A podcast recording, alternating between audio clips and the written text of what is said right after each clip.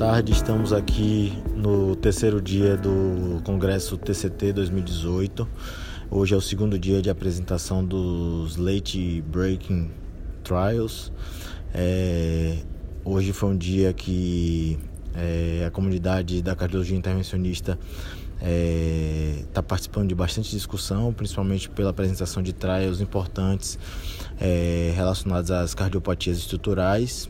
Então, se falou de é, tratamento percutâneo de insuficiência mitral, com grande, um estudo de grande repercussão que foi o COAPT, e se falou também em três estudos de TAV, é, e é disso que a gente vai conversar agora. A gente está contando com a ilustre presença de Dr. Henrique Ribeiro, é, que tem vasta experiência em tratamento transcatéter da válvula óstica, como todos sabem.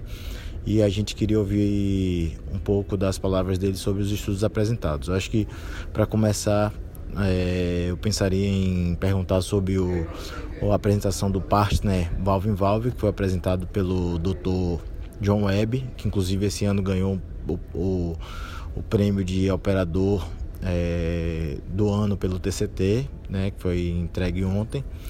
Então foi um estudo que é, trouxe para a gente ah, algumas informações sobre o tratamento de biopróteses que evoluem com disfunção, biopróteses cirúrgicas que evoluem com disfunção, que é uma área de tratamento da TAV, mas que a gente ainda tem poucos dados de segmento em mais longo prazo e foi isso que foi apresentado. Foi um, um trabalho que é, apresentou dados de três anos de segmento desses pacientes. Então, doutor Henrique, é, obrigado aí pela disponibilidade. É, queria ouvir um pouco qual foi a sua impressão sobre a apresentação desse trabalho que foi o Partner Valve in Valve. Obrigado, Carlos Vinícius, pela, pelo convite. É um prazer é, falar sobre esses estudos importantes. Realmente foi um dia bem importante é, para as cardiopatias estruturais. E a gente começa, na verdade, com esse registro, que foi um registro prospectivo e multicêntrico, uh, uh, coordenado e liderado pelo grupo do Partner, né, que é o Partner 2. E uh, foi um, o primeiro registro prospectivo especificamente desenhado para avaliação de valve em valve. A gente sabe que muitos desses pacientes que têm uma disfunção de bioprótese em posição aórtica têm muito alto risco e é uma possibilidade importante a realização do valve em valve e uh, os resultados iniciais de até dois anos de segmento desse estudo já haviam sido uh, uh, publicados e agora no TCT o Dr. John Webb apresentou então o resultado de, de segmento de três anos. E acho que a importância principal inicial desse registro é que muita controvérsia existe Uh, se num segmento mais longo, após um, dois anos, se esses resultados estariam mantidos uh, em termos de melhora de qualidade de vida, em termos de gradiente.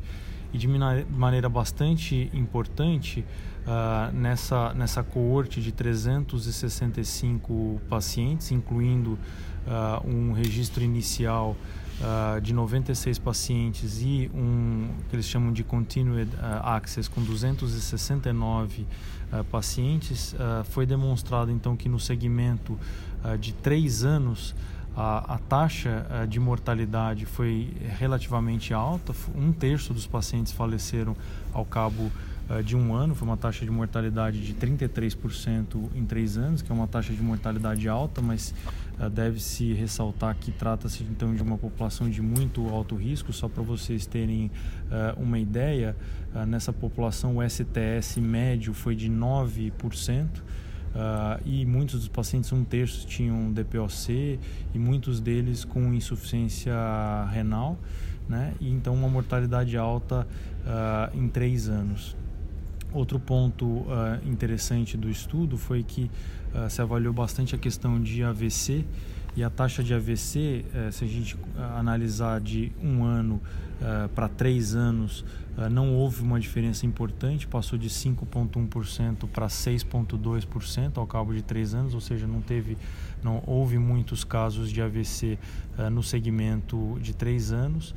outro detalhe importante em, que, em relação à necessidade de nova intervenção que foi bastante baixo, foi de apenas 1,9% uh, em três anos. E outro detalhe importante foi a questão da hemodinâmica de funcionamento dessas válvulas. Então, uh, tanto em relação ao gradiente médio quanto em relação à área valvular, quando a gente passa de um ano para três anos, isso se manteve estável ao longo uh, desse período, sem diferença estatisticamente significativa, mostrando então que, pelo menos nesse segmento de três anos, não, não houve uma deterioração tão importante dessas válvulas.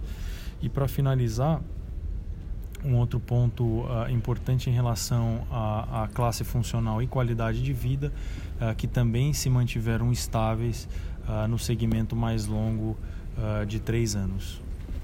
É, ótimas as considerações, doutor Henrique. É, assim, só para talvez colocar você um pouquinho de saia justa, assim, é, uma coisa que a gente ouviu alguns jornalistas leigos perguntar ao Dr. John Webb foi primeiro é, se esse procedimento é mais difícil do que o procedimento de TAV convencional, né, na válvula nativa. Então, assim, queria saber sua opinião sobre isso em relação à parte técnica, se tem alguma consideração especial.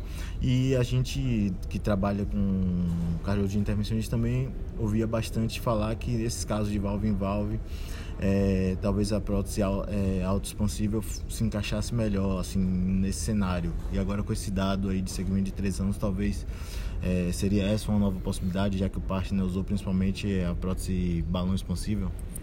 Ah, excelente questão. Em relação especificamente ao procedimento, eu acho que pelo contrário, muitas vezes, uh, num procedimento de valve em valve, do ponto de vista técnico, é até mais fácil. A grande maioria das vezes você não precisa pré-dilatar. Uh, a gente tem que tomar bastante cuidado de acordo com o tipo de prótese que a gente vai fazer o valve em valve com algumas complicações que são raras mas podem ser fatais como a obstrução coronária. Então em geral com próteses uh, chamadas sem stent ou stentless e com aquelas próteses onde o folheto é suturado externamente que é principalmente a Mitroflow e a Trifecta a incidência dessa complicação é um pouco mais alta mas com critérios anatômicos de tomografia e um bom planejamento do procedimento uh, são complicações uh, amplamente evitáveis. Então, isso acho que é o primeiro ponto.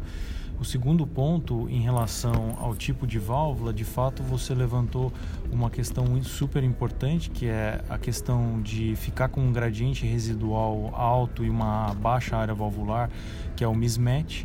Então, sem dúvida nenhuma, se você compara um dispositivo expansível por balão em relação, por exemplo, a um dispositivo alto expansível que trabalha supraanular, por exemplo, como a Evolute R, que é disponível em nosso país, a gente já sabe de outros trabalhos eh, não randomizados como a análise do Vivid, que em, em, válvulas pequenas, menores do que 23, aparentemente a, a prótese autoexpansível uh, deixou gradientes menores, isso pode ter um impacto uh, em, em, em, termos de classe funcional e melhor em longo prazo. Não existe nenhum estudo randomizado né, comparando essas duas próteses. Uh, e um outro detalhe que é importante, que tem se falado bastante, inclusive existe um registro em andamento, é a questão da fratura do anel, né? que é o BVF, que é o Balloon Valvuloplasty Fracture. Né? Então você, uh, com um balão de alta pressão, naqueles pacientes que ficam com um gradiente alto residual depois do implante da TAV, ou mesmo antes, você pode fraturar o anel para aumentar o espaço e reduzir o gradiente. É óbvio que a gente não sabe também é, em, longo, em longo prazo é, qual é o impacto disso em termos de durabilidade, mas é uma, uma opção muitas vezes nesses casos de valve em valve. Ah, pelo menos eu acho que apesar de existir de fato essa questão de que um dispositivo autoexpansível uh, possa ter um desempenho hemodinâmico melhor do que um expansível por balão, uh, pelo menos esse registro demonstrou que em muitos desses pacientes o dispositivo expansível por balão também pode ser uma opção plausível em pacientes com prótese bioprótese disfuncionante.